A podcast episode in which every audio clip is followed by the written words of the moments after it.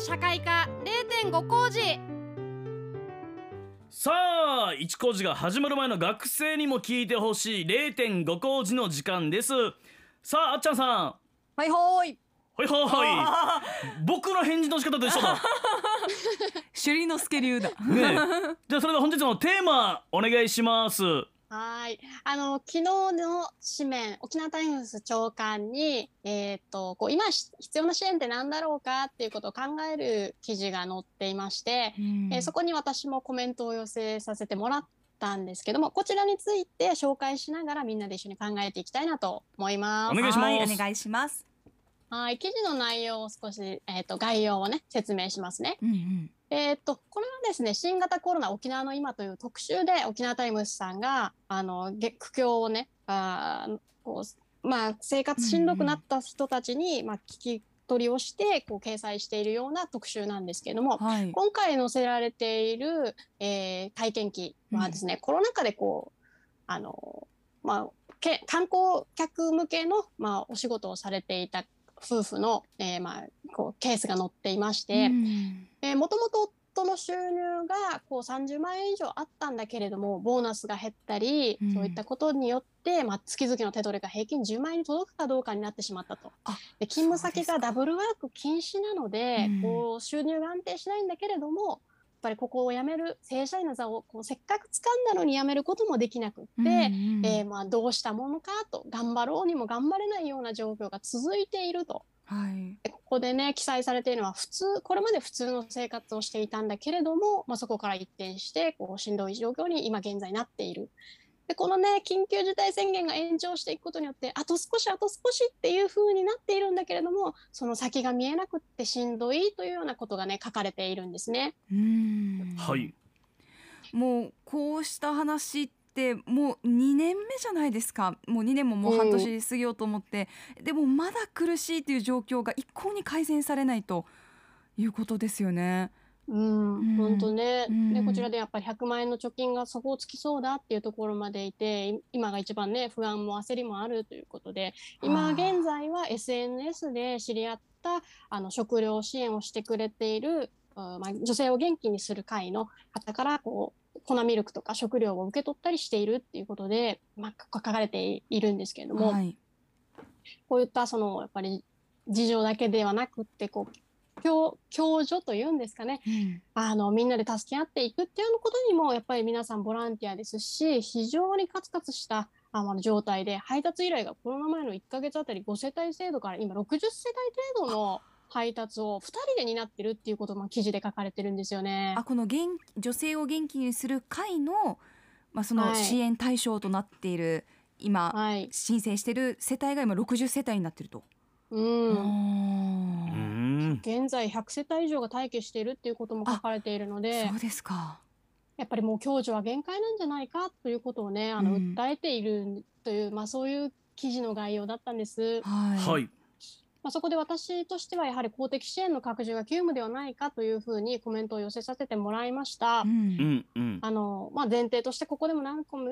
何度も申し上げてるんですがやっぱり緊急事態宣言というふうにして非常に皆さんの社会活動をこう制限されている状況の中で、えー、できるだけその所得保障ということがあの政府の中から出てくるようなことが前提にあるべきなんじゃないかということを、ねうん、お話ししてます。はい、でその際にねやっぱり一人一人が負い目を感じずにえー、生活を守れるそんな仕組みに手が届くような状況を作っていくことが必要なんじゃないかというのはねあの月曜社会科でも散々申し上げていることなんですけれども、うん、問題点としてこのコメントでも寄せたように今コロナ禍の助成金や支援金がこう経営者を通した申請が必要なものばかりになっているんじゃないかというふうにしてあのコメントを寄せたんですけども、はい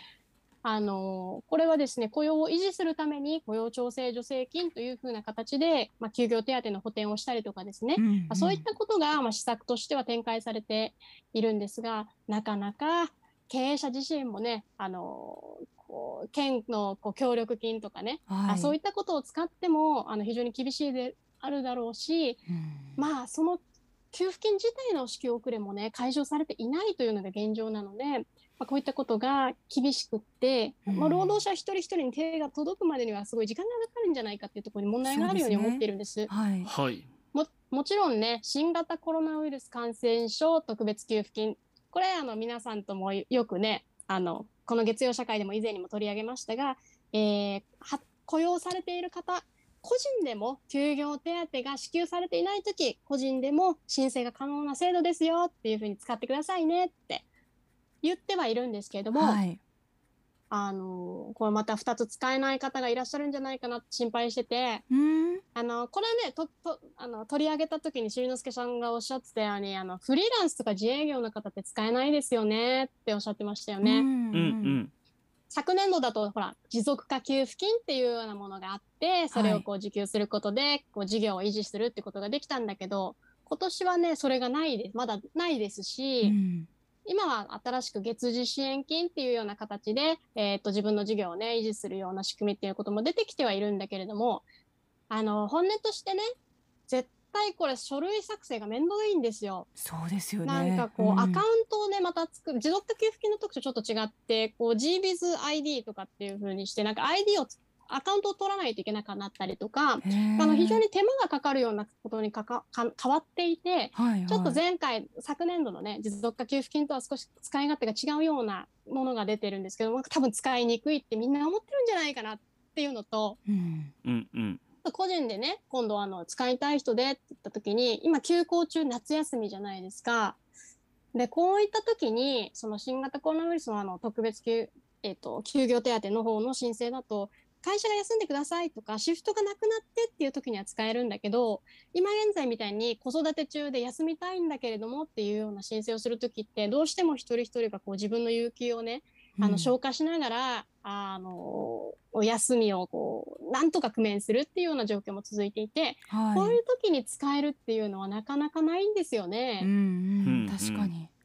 うん、そういった時に自分のこうあの前回休校中にできるようになった両立育児支援給付金の中である、えー、っと新型コロナウイルス感染症対応特例っていう育児休業等支援コースっていうのが出たんですけどこれは前回あのひとり当たりごまんえんいち事業主につきじゅうにんまで使えますよっていうようなものが出たんだけれども、はい、これももちろん事業者向けの助成金だったの で, そうなんですか、えー、自分の言う特別その社内で特別有給休暇制度って言われているあの法定休暇のとおか以外の部分で社内で特定有給休暇の制度を設けないといけなかったしこういったことを申請してくださいって言わないともちろんこう事業者にも入ってこないし、うん、こうちょっと使いにくい部分もあったんじゃないかなとそうなってくるとみんな自分の法定有給休暇を使ってね休んだりとかして、うんえー、休業手当ってやっぱり全額はもらえないところがあるのでだったらはちわりになるならこの有給休暇使ってみようかなここでもな後から少なくなった時に何、はい、かあった時に使えなくなるんじゃないかなっていうような不安とかも ね, そうですねあって、うん、みんながみんな使えるものじゃなかったんじゃないかとあもう人をこう助ける支援するための制度であるにもかかわらず条件だったりその手続きが煩雑であったりと、うん、なかなかアクセスしづらいですよね、うんうん、そういう状況があるんじゃないかなということでやっぱり行政職員もねこういうので今疲弊してるしそうです、ね、だからこそこう課税対象にもならないでそう申請の手間がかからないような給付金っていうのがあの有効なんじゃないかっていうふうに書いたんですけど、うん、あ、うん、コメントを寄せたんですけどあ、まあ、とはいえ、まあ、前回のじゅうまんえんの特別定額給付金とかだとコロナで生活が変わらなかったようなあの世帯にも、まあ、届いていて、はい困窮層支援、困窮層支援をするっていう意味では全然こう十分ではなかったんだと思うんですよね、はいはい、でじゅうまんえんってこの中でもいっぱい、ね、話が出ているように経済困窮した世帯にとってはさ今後の展開見えないから貯蓄してしまったりとか、うんうんうん、逆にもう一瞬で支払いに全部消えましたっていうような逆じゃないですか、ね、声もあのの納税のために全てなくなったっていう声も聞かれましたけどね、うんうん、額なのか回数なのかやっぱりもう少し大きくして手厚いこうものをすることによって困窮世帯でのバックアップっていうのは非常に必要だったんじゃないかなってやっぱ思わされますしうんとはいえとはいえここでじゃあ必要な人に届けたいっていうふうにコメントを載せてしまうとじゃあ誰が必要なのかっていうことでかなり制限がついてしまう恐れもあったりしてうんうん今現在ねあの個人向けで新型コロナウイルス感染症生活困窮者自立支援金っていうのが新しく出たんですけど、はいえー、とこれもねすごくね緊急小口資金っていうような特例の貸付の制度を利用できない世帯っていうようにして非常に細かい、ね、要件があって、はい、あすごく厳しくて受けられない人も多いっていう声も上がってきてるんですよね。そうですか、うんうん、またこの緊急小口資金総合支援資金って言われるものが貸付であることもその仮に借金を背負ってしまうんじゃないかっていう不安があったりして、うんうん、もちろんしんどい状況が続いて、うんうんまあ、状況が良くなければ返さなくてもいいよっていうようなせ、うん、あの手続きもあるんだけれども、それでもやっぱり借りるときに貸付だよって言われちゃうとこう使いにくいっていうようなことが、うんまあ、声も上がってるんですよね。あこう支援と一口に言えどもその難しさって結構本当に多岐にわたってるな。そのあっちゃんさんがあの先ほどおっしゃってたの通りじゃあ誰が対象になるのかという問題もありますし、うんうんまあ、その仕組みを作ったところで届くのが遅くなればもう本末転倒、ね、スピード感が求められる場面もありますよね。うんうんそれでねあの最近だと一人親世帯とか低所得世帯向けの給付金が出たんですけれども、はい、これは児童扶養手当を受け取っている方全員には申請不要で受け取ることができる仕組みが出たんですよ、はいうんうん、こういう形でねある程度リスク層を対象にして申請がスムーズにいくような形っていうのは可能なんじゃないかなっていうふうに考えて、まあ、こういうコメントを寄せたっていう感じなんですけど、うん、とってもいいですね。そしたら、うん、本日の朝刊本日の沖縄タイムズさん朝刊のライフ欄で、はい、あの安倍彩先生がもう大事なこと全部言ってました。おほうほうあの今日ねかあの実は私のコメント昨日この寄せられてるんですけど今日のじゅうご面の暮らし面ライフ欄、はい、これにあの子ふたり抱え支援でつなぐっていうことで給付金の問題点とかどういう支援があった方が良かったかとか、うん、もちろんこのジェンダー問題もやっぱり背景にありますよねっていう指摘だったりとかすべてもう今日安倍彩先生が安倍彩先生はにせんはちねんに子どもの貧困という著書を出してですね、うん、あの一般的にも非常に子どもの貧困に先べんをつけた研究者としてよく知られている研究者ですけれどもあの今日の紙面とセットでぜひこれをねあの読んでほしいなと思います。うんうんかなり分かりやすいあのグラフなども用いられております。その状況だったり、うん、その背景にね横たわって問題もあの分かりやすく掲載されていますね。